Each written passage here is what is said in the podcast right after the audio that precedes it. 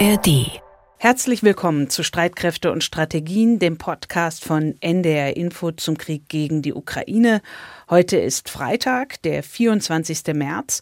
Und genau heute vor einem Jahr und einem Monat hat Russland die Ukraine überfallen. Wir zeichnen den Podcast um 14 Uhr auf.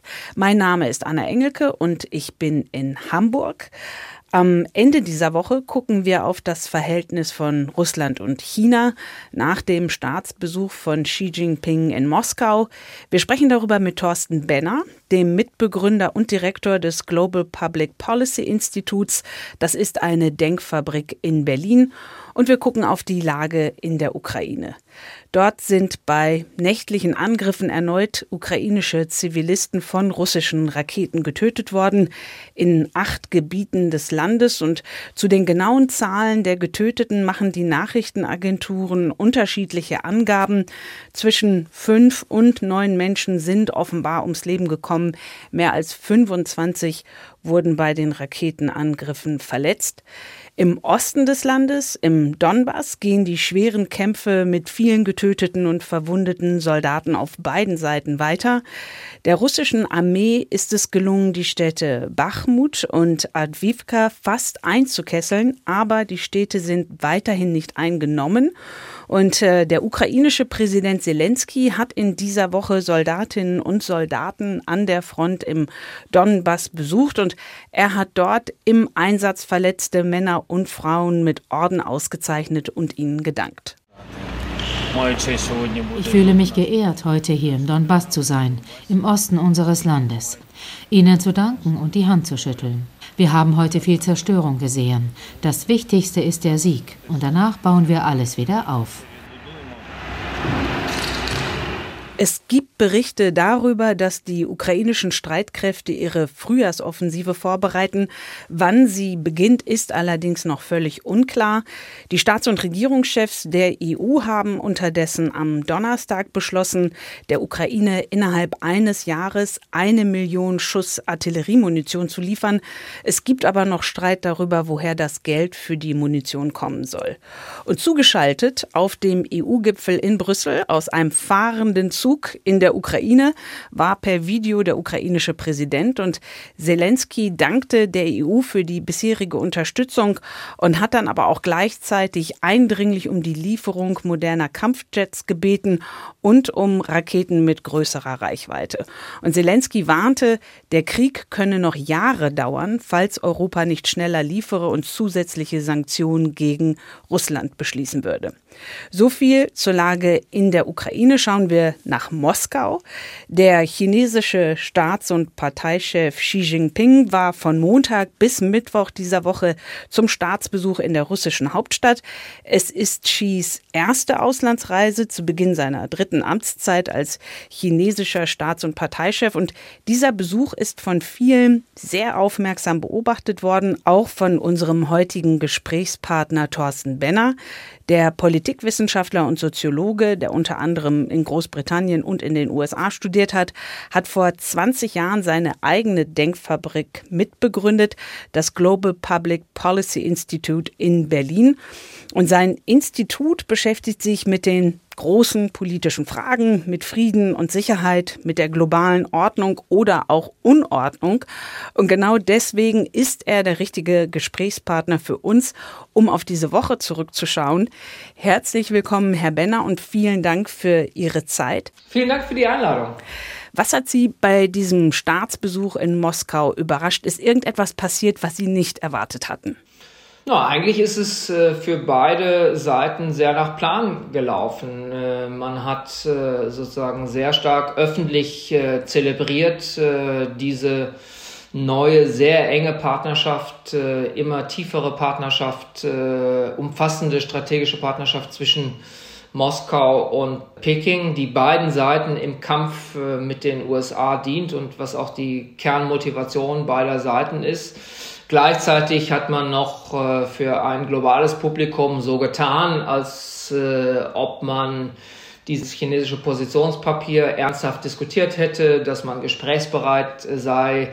mediationswillig gegenüber der Ukraine. Und äh, insofern in vielerlei Hinsicht äh, ist alles nach Plan gelaufen und auch so, wie ich mir das vorgestellt hätte. Wir kommen gleich noch auf das chinesische Positionspapier. Lassen Sie uns noch über das kurze Gespräch von Xi und Putin reden, das die beiden am Dienstagabend hatten. Da ist Xi nach dem Abendessen äh, von Putin zu seinem Auto gebracht worden. Und da sagte dann der chinesische Staats- und Parteichef zu seinem russischen Gastgeber, wir beide sind Zeugen von Veränderungen, die es seit mehr als einem Jahrhundert nicht gegeben hat. Und wir haben diese Veränderungen gemeinsam gemeinsam vorangebracht. Und Putin hat dann Xi zugestimmt und dann hat Xi noch zu Putin gesagt, pass auf dich auf, lieber Freund. Was haben Sie sich gedacht, als Sie von diesem Austausch gehört haben? Ja, das ist auch nicht unbedingt überraschend, weil diese Redewendung von den Veränderungen, die man für ein ganzes Jahrhundert äh, nicht gesehen hat, äh, das ist so ein Kernelement des politischen oder internationalen Denkens äh, der chinesischen Führung. Xi Jinping geht davon aus, äh, dass äh, der Westen äh, im Abstieg begriffen ist, dass wir uns sozusagen selbst zerlegen, dass die USA an den inneren Widersprüchen zugrunde gehen wird und dass der Aufstieg Chinas sozusagen die, das ist die Veränderung, die man, die, diese epochale Veränderung. Damit hat er ja durchaus recht. Ob die Wette aufgeht, dass sich sozusagen China gegen die USA und den Westen durchsetzen wird. Das werden wir sehen, aber das ist eine Redewendung, die sozusagen ein, ein Kern des, des Denkens äh, von Xi Jinping ist, äh, dass er davon ausgeht, dass es eben diesen, diesen globalen Machttransfer gibt und äh, dass diese historisch, historische Ausnahmesituation, weil aus chinesischer Sicht hat man die sagen wir mal, 1700 äh, der letzten 2000 Jahre war China ja im, im Zentrum und äh, dass man jetzt endlich diesen, diese komische historische Ausnahme beendet, äh, dieser 200, 300 Jahre westlicher Vorherrschaft. Äh, und äh, da tut sich jetzt äh, Xi sehr bewusst mit Russland zusammen, das ja auch unter Putins Führung diese Ambition hat, die westliche Vorherrschaft äh, zu brechen, weil es besser ist, gemeinsam in den Kampf zu ziehen als allein. Auf den Bildern, die wir aus Moskau gesehen haben, wie bei dieser Verabschiedung, da hat Putin auch immer ganz klar die Nähe zum chinesischen Staatschef gesucht. Also es gab keine sechs Meter langen Tische zwischen Putin und seinem Gast. Ähm, Sie haben das gerade schon eingebettet. Wie wichtig ist China für den russischen Präsidenten in dieser Situation? Na, China ist der zentrale Partner. Äh, Russland hat natürlich andere Länder, die teilweise politische Unterstützung liefern, wenn man auf die Abstimmung in der UN-Generalversammlung schaut, aber auf Eritrea, Nordkorea, auf Iran, äh, das sind alles Länder mit minderem Gewicht und das einzige Land, äh, das Supermacht ist und für Moskau dafür sorgen kann, dass es wichtige Technologien bekommt, auch äh, russische Rohstoffe abnimmt und das, so hofft ja die, die russische Seite auch äh, langfristig Waffen liefert äh, an Russland. Äh, das ist China und insofern ist das der zentrale Partner und es war ein sehr symbolisches Zeichen natürlich, dass äh, der chinesische Staats- und Parteichef einige Tage nach dem Haftbefehl des Internationalen Strafgerichtshofs zu diesem pompösen Staatsbesuch in Moskau eingetroffen ist. Nun ähm, macht der chinesische Staatschef seine erste Reise nach seiner Wiederwahl nach Moskau und äh, Sie haben auch gerade schon darauf hingewiesen, ne, dass das ja kurz danach war, als der Strafbefehl gegen Putin erlassen wurde. Und ähm, das alles spielt natürlich vor dem Hintergrund des russischen Kriegs gegen die Ukraine. Und ähm, dann ist Xi in Moskau und lässt aber an keiner Stelle wirklich durchblicken, dass er den russischen Angriff auf die Ukraine gutheißt oder gar unterstützt. Was für ein Kalkül steckt dahinter? Naja, das Kalkül auf chinesischer Seite ist ja recht, recht klar. Man präsentiert sich selbst als ein Land, das sozusagen objektiv und neutral auf was man die Ukraine-Krise nennt, äh, schaut äh, und das sich als Vermittler andient, äh, dass äh, den, in diesem Positionspapier den Werten der territorialen Integrität und Souveränität äh, verpflichtet ist und das gleichzeitig sehr klare Signale sendet, äh, dass es die USA und die NATO sind, äh, die verantwortlich sind äh, für diesen Ukraine-Konflikt in Anführungsstrichen. Man sagt, die USA würden Öl ins Feuer gießen durch Waffenlieferungen.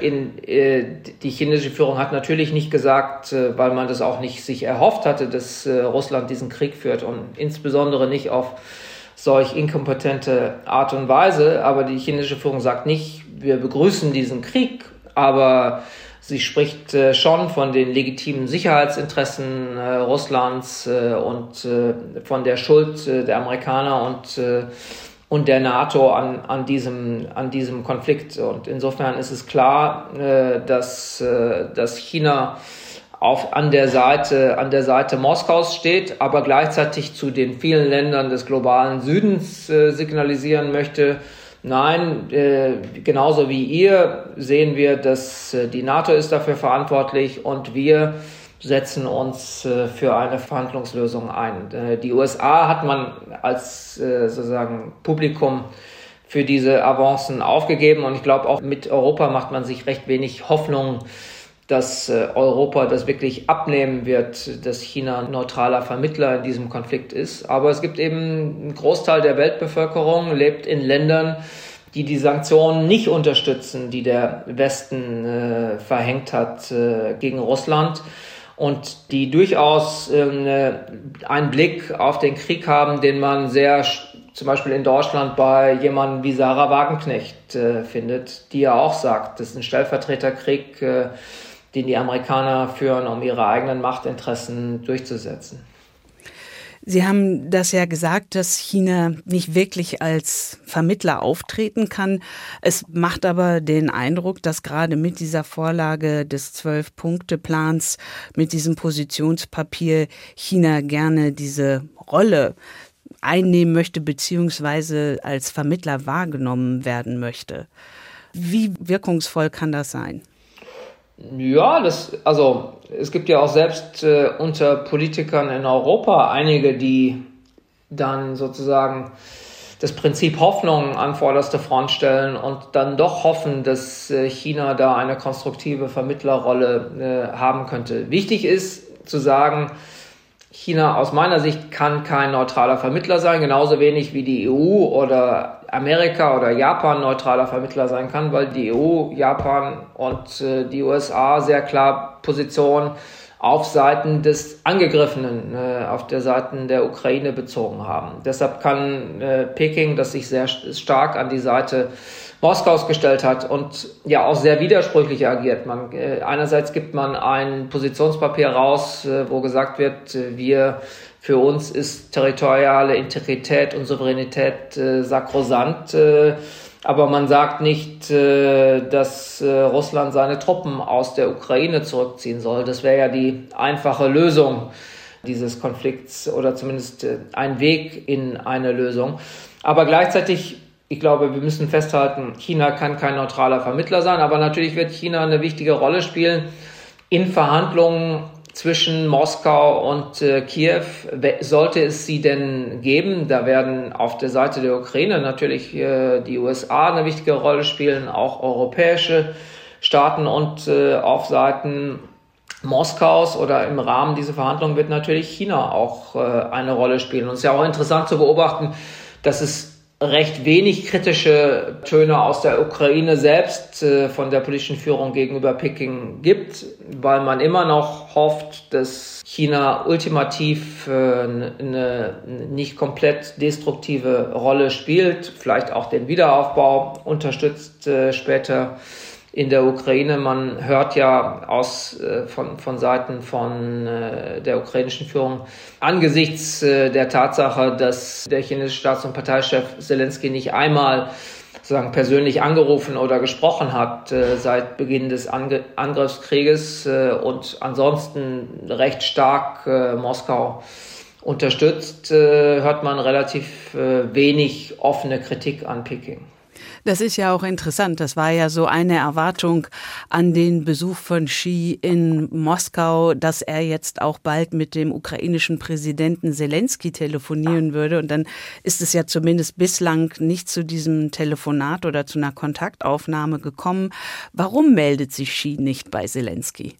Ich glaube, das wird, äh, wird schon stattfinden in der nächsten Zeit. Für mich ist es auch so ein bisschen unverständlich, weil um dieses doppelte Spiel zu spielen, wäre es ja ganz clever gewesen aus der Seite Pekings, hätte Xi ein, zweimal mit Zelensky gesprochen. Bislang hat nur der Außenminister mit dem jeweiligen ukrainischen Außenminister gesprochen. Äh, als PR-Effekt äh, wäre das ja schon früher sozusagen eine, eine Sache gewesen, die gut für Peking in der Außendarstellung gewesen wäre.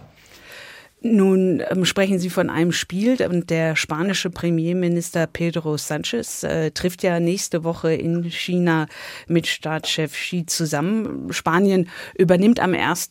Juli die EU-Ratspräsidentschaft und auch der Kabinettschef von Sanchez hat angekündigt, der spanische Premier werde mit äh, Xi über den chinesischen Plan für ein Ende des Ukraine-Kriegs sprechen. China könne eine sehr wichtige Rolle bei der Vermittlung zwischen Russland und der Ukraine spielen. Ist das auch Teil dieses Spiels, äh, dass äh, China so tut, als seien sie ein neutraler Vermittler oder es zumindest immer wieder mal versucht? Ja klar, kommt darauf an, wie der spanische Premierminister das Ganze angeht. Äh, ob er sich sozusagen zum bereitwilligen Teil des Spiels machen lässt, indem er nicht die harten Fragen stellt äh, und auch öffentlich in Peking sagt, dass aus seiner Sicht, äh, er, man kann ja sagen, äh, ein europäischer Staatschef kann ja nach Peking kommen und sagen halt, wir begrüßen äh, das Zwölf-Punkte-Papier und äh, oder reden wir doch mal darüber, was das dann in der Praxis heißt. Sie, chinesischer Staats- und Parteichef, sagen, das sei ein komplexes Problem und wäre eine komplexe Lösung, äh, aber mit Blick auf ihre Unterstützung von territorialer Integrität und Souveränität ist die Lösung doch eigentlich relativ einfach, äh, dass äh, Russland seine Truppen aus dem ukrainischen Staatsgebiet äh, zurückzieht. Und äh, sind sie bereit, äh, sozusagen gemeinsam diese Forderungen nach dem Rückzug russischer Truppen von ukrainischem Staatsgebiet äh, zu unterstützen. Wenn der spanische Regierungschef das Ganze so angeht, äh, könnte man natürlich den Spieß ein bisschen umdrehen und auch die Scheinheiligkeit dieses äh, chinesischen Positionspapiers äh, der Öffentlichkeit vorführen. In der Vergangenheit war es ja häufig so, dass China sich nicht großartig in globale Konflikte eingemischt hat. Also China wollte vor allem in Ruhe Geschäfte machen, aber nicht wirklich Weltpolitik. Und nun hat China mit seiner Vermittlung zwischen den verfeindeten Staaten Iran und Saudi-Arabien ja viele durchaus überrascht.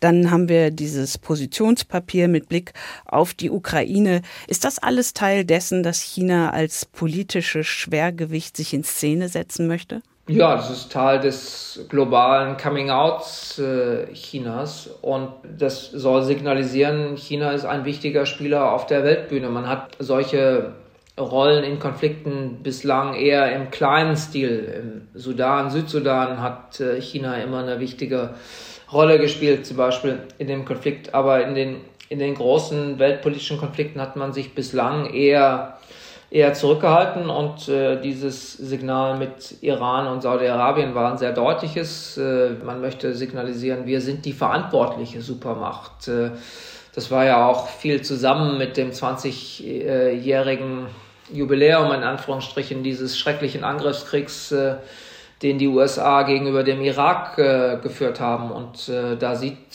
China, das ja sagt, obwohl es nicht stimmt, dass man in den letzten sieben Jahrzehnten keinen Angriffskrieg geführt hat. Man hat einen gegen, gegen Vietnam geführt und äh, auch äh, jetzt äh, die Streitkräfte gegen Indien an der, an der Grenze eingesetzt. Aber China hat äh, keinen Angriffskrieg der Form Irak äh, geführt in den letzten Jahrzehnten und äh, das richtet sich an viele Teile der Weltöffentlichkeit, die eben die USA als diese Supermacht äh, sehen, die sich überall einmischt, die sich das Recht rausnimmt, äh, Kriege zu führen überall auf der Welt, äh, wenn sie dazu Lust haben. Und China durchaus vielleicht nicht als selbstlosen Akteur sehen, aber durchaus als mögliches Gegengewicht zu der Übermacht der USA. Und das möchte China auch dem Rest der Welt signalisieren. Nun kann es ja sein, dass China da tatsächlich eine noch etwas aktivere Rolle zukommt in diesem russischen Angriffskrieg auf die Ukraine. Ähm, US-Außenminister Blinken hat diese Woche gesagt, er habe noch keine Anzeichen dafür, dass China tödliche Waffen an Russland geliefert habe, also dass China den russischen Angriffskrieg maßgeblich unterstütze. Wann könnte sich das ändern oder denken Sie, dass äh, China da sehr, sehr zurückhaltend wird, keine ähm, Dinge zu liefern, die über Dual Use, also über zivile und militärische Nutzung hinausgehen. Ja, Moment ist, ist, immer ein klares Kosten-Nutzen-Kalkül auf chinesischer Seite. Momentan passt es noch ganz gut. Man hält sich zum großen Teil an, nach dem, was wir wissen, an die Sanktionen. Auch chinesische Unternehmen liefern teilweise kritische Dinge an Moskau, aber oft nicht im großen Stil. Zumindest wissen wir es äh, nicht und äh, wir wissen auch bislang nicht von Waffenlieferungen im großen Stil von, von Seiten Chinas an Moskau und das macht China nicht, weil, äh, weil es das nicht gut fände, Waffen an Moskau zu liefern oder im großen Stil kritische Technologie offen zu liefern, sondern weil man eben die Kosten nicht tragen möchte von Sanktionen von Seiten der USA und Verbündeten, die es ja dann gegenüber China geben könnte. Und das Kalkül würde sich dann ändern, wenn man sozusagen die Gefahr sähe, dass der größt anzunehmende Unfall äh, passieren könnte, dass Putin die Macht verliert und möglicherweise ersetzt wird äh, durch äh, einen Kreml-Führer oder Führerin, die wieder äh, stärker Avancen gen Westen machen würde. Das wäre ja sozusagen der, der, der, das schlimmste Resultat äh, dieses Krieges für, für Seiten Pekings. Also wenn, wenn Putin sehr schwach erscheint äh, und, und so weiter, könnte, könnte es durchaus sein, dass äh, Peking sich das nochmal überlegt mit den Waffenlieferungen. Es gibt ja auch viele Wege und Möglichkeiten, zumindest Artillerie, Munition und, und so weiter clandestin zu liefern äh, über Drittländer und wo der Nachweis nochmal schwieriger sein wird. Aber momentan ist man noch sehr zufrieden einfach mit der Situation, dass äh, ja, Moskau reibt sich auf. In diesem Konflikt ist nicht wahnsinnig äh, erfolgreich. Das findet man auch aufgrund der wirtschaftlichen Kosten dieses Konflikts nicht unbedingt gut, aber man nimmt ja sehr gerne in Kauf, dass äh, sozusagen Moskau immer mehr zum Juniorpartner in der Beziehung wird, dass man selber die Dinge diktieren kann, langfristig auch Dinge von Moskau fordern kann, Zugang zu militärischer Technologie, mehr Militärkooperation und so weiter und so fort, äh, die im chinesischen Interesse sind. Und generell läuft es momentan sehr stark äh, nach Plan für, für Peking, weil dieser Krieg nochmal intensiviert, diese Partnerschaft äh, zwischen Moskau und Peking, die Peking sehr stark forciert hat. Äh, und dieses Treffen am 4. Februar letztes Jahr bei der Olympiade zwischen Xi und Putin, wo man eben diese grenzenlose Partnerschaft äh, zwischen beiden Ländern zelebriert hat. Ich denke, das wird äh, eingehen als das zweitwichtigste Ereignis des letzten Jahres und diese Partnerschaft zwischen China und Russland wird auch über den Ukraine-Krieg hinaus eines der sozusagen wichtigsten Ereignisse dieses Jahrzehnts und darüber hinaus in der Weltpolitik bleiben, weil es sozusagen den Rahmen liefert, äh, in dem sich Großmachtpolitik äh, in der, in der nächsten Zeit abspielen wird. Sie sagen Partnerschaft zwischen China und Russland, aber eine Partnerschaft auf Augenhöhe sieht ja anders aus, oder? Das stimmt, äh, aber nicht jede Partnerschaft ist eine Partnerschaft äh, untergleichen und äh, dass Moskau der schwächere Partner ist und deshalb ein entsprechend momentan recht gefügiger Partner, das kommt ja Peking sehr zu Pass. Und das tut der Partnerschaft momentan keinen Abbruch, solange es keine russische Führung gibt, die die Alternativen eruiert und Alternativen kann die russische Führung nur dann eruieren, wenn sie sich komplett erstmal austauscht äh, oder zumindest die Führung austauscht, äh, den Krieg beendet äh, gegenüber der Ukraine und äh, sozusagen eine politische Reorientierung äh, vornimmt. Denn dann nur kann es sozusagen eine neue Öffnung gegenüber dem Westen geben. Momentan ist die Tragik doch, äh, dass äh, die Handlungen Moskaus, diesen Angriffskrieg mit der unglaublichen Brutalität gegenüber der Ukraine und der ukrainischen Bevölkerung zu führen, uns keine Möglichkeit lässt, äh, als Handlungen zu unternehmen, die Moskau noch immer stärker in die Hände Pekings äh, treiben und dazu führen, dass die russische Elite, wenn das jetzt so weitergeht, äh, sich immer stärker Richtung Peking orientiert, äh, dass das wirtschaftlich immer, immer enger wird, dass immer mehr Handel in der chinesischen Währung abgewickelt äh, wird, dass die Militärkooperation immer intensiver wird, äh, dass langfristig in einem Konflikt der USA und China in Taiwan oder sonst wo im südchinesischen Meer äh, Moskau dann an der Seite Pekings äh, eingreifen könnte auf vielerlei Art und Weise. Das ist ja eine tragische Entwicklung aus äh, Sicht deutscher, europäischer und westlicher Interessen, aber momentan haben wir keine Alternative als sagen im Endeffekt äh, die russische Führung und Elite immer stärker in Richtung Abhängigkeit von Peking zu treiben. Heute vor einem Jahr und einem Monat genau hat Russland die Ukraine überfallen. Und wenn Sie auf die verschiedenen Akteure gucken, wie Sie schon ausführlich getan haben mit China und Russland, natürlich auf die Ukraine und dann aber auch die westlichen Staaten, USA und Europa, wer hält denn länger durch? Wie entscheidend ist der Faktor Zeit, wenn Sie jetzt auf die weitere Entwicklung schauen? Das ist die große Frage. Und die Wette Putins, genauso auch wie die Wette von Xi Jinping äh, im Kampf mit dem Westen ist, dass ultimativ die sein, das russische System und das chinesische System leidensfähiger ist als Demokratien, die nicht das lange Durchhaltevermögen haben. Und äh, die Hoffnung Putins ist ja sehr stark, dass äh, es in den USA einen Machtwechsel gibt äh, und äh, dass eine republikanische Führung sei es unter Trump oder DeSantis oder anderen, die Unterstützung für die Ukraine zurückfährt, dass es Proteste gibt äh, im Westen aufgrund der langfristigen wirtschaftlichen Kosten und dass man kriegsmüde wird. Und Putin ist besessen von diesem Krieg äh, und alles andere als äh, kriegsmüde.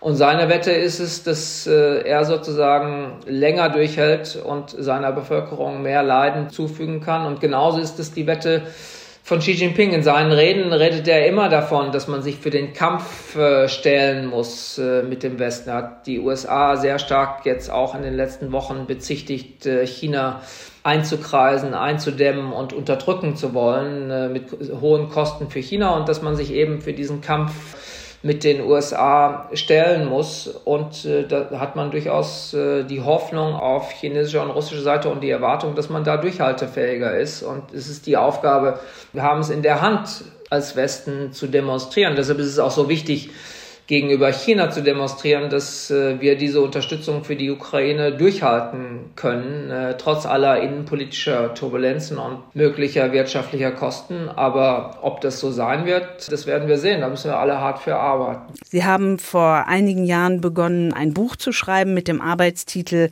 Das autoritäre Jahrhundert und die Selbstbehauptung liberaler Demokratien. Da ist bei Ihnen zurzeit aber noch ein Fragezeichen hinter diesen Wörtern an die Selbstbehauptung liberaler Demokratien, oder?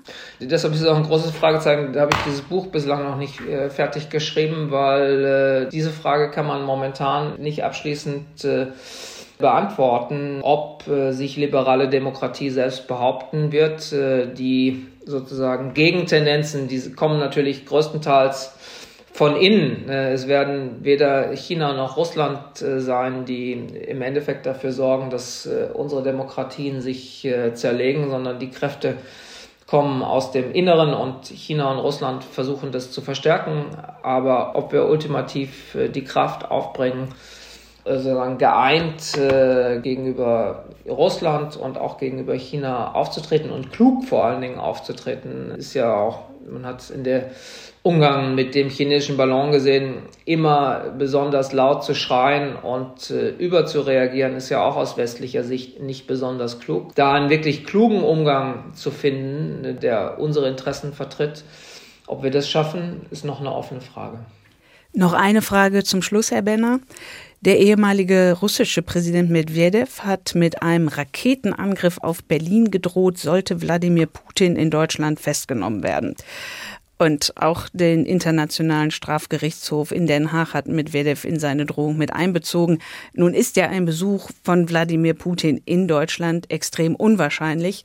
Aber was sagt Ihnen diese Art der Drohung des heutigen Vizechefs des Nationalen Sicherheitsrats? Ja, das sagt eigentlich etwas über die Tragik äh, der Entwicklung der russischen Elite aus. Medvedev war ja mal für uns der Hoffnungsträger für eine Modernisierungspartnerschaft äh, mit Russland. Und das ist jetzt aus ihm geworden, ein Lautsprecher, der zunehmend äh, enthemmte und derangierte Äußerungen äh, trifft und äh, sich sozusagen als äh, Helfershelfer Putins in Szene setzt. Äh, das muss man jetzt nicht weiter ernst nehmen. Das äh, ist eher Lautsprecherei, die nach innen in Russland gerichtet ist, weil es wird ja eh nicht äh, zu einer Situation kommen, dass Putin nach Deutschland reist und, äh, und festgenommen wird. In, insofern unterstreichen solche wahnwitzigen Äußerungen eigentlich eher die Tragik äh, der Entwicklung der russischen Elite und äh, ansonsten sollten wir uns damit nicht wahnsinnig lange aufhalten. Herr Benner, vielen Dank. Thorsten Benner ist Mitbegründer und Direktor der Denkfabrik Global Public Policy Institute in Berlin. So viel von uns. Das war Streitkräfte und Strategien für heute. In unserer nächsten Folge am Dienstag sprechen wir mit dem SWR-Korrespondenten Martin Durm, der einen Hilfstransport aus Deutschland in den Osten der Ukraine begleitet hat und Julia Weigelt hat ausführlich zu einem der drängendsten Probleme in diesem Krieg recherchiert, zum großen Thema Munition. Wie immer freuen wir uns über Mails und Sprachnachrichten an streitkräfte.ndr.de. Ich verabschiede mich für heute. Tschüss und schönes Wochenende, sagt Anna Engelke. Und jetzt noch ein Podcast-Tipp von mir. Es gibt eine neue Staffel von Mission Klima. In dem Podcast zeigt NDR Info Lösungen, die wirklich einen Unterschied machen. Die Reporter treffen Menschen, die Ideen bereits ausprobieren oder sie schon erfolgreich umsetzen. Hi, ich bin Susanne Tappe vom NDR Info Podcast Mission Klima Lösungen für die Krise. In unserer aktuellen Folge sind wir dabei, wie E-Auto-Batterien auseinandergenommen und recycelt werden. Beim norddeutschen Unternehmen Düsenfeld können 90 Prozent einer Batteriezelle quasi gerettet und wiederverwendet werden. Das heißt nicht nur Kobalt-Nickel-Recycling auf die hochpreisigen Materialien, sondern die gesamte Batterie soll im, im ganz, ganz hohen Maßstab wiederverwendet werden können. Aber was bringt das fürs Klima? Ein zweites Leben für E-Auto-Batterien. Darum geht es in der neuen Folge von Mission Klima Lösungen für die Krise. Zu finden in der ARD Audiothek.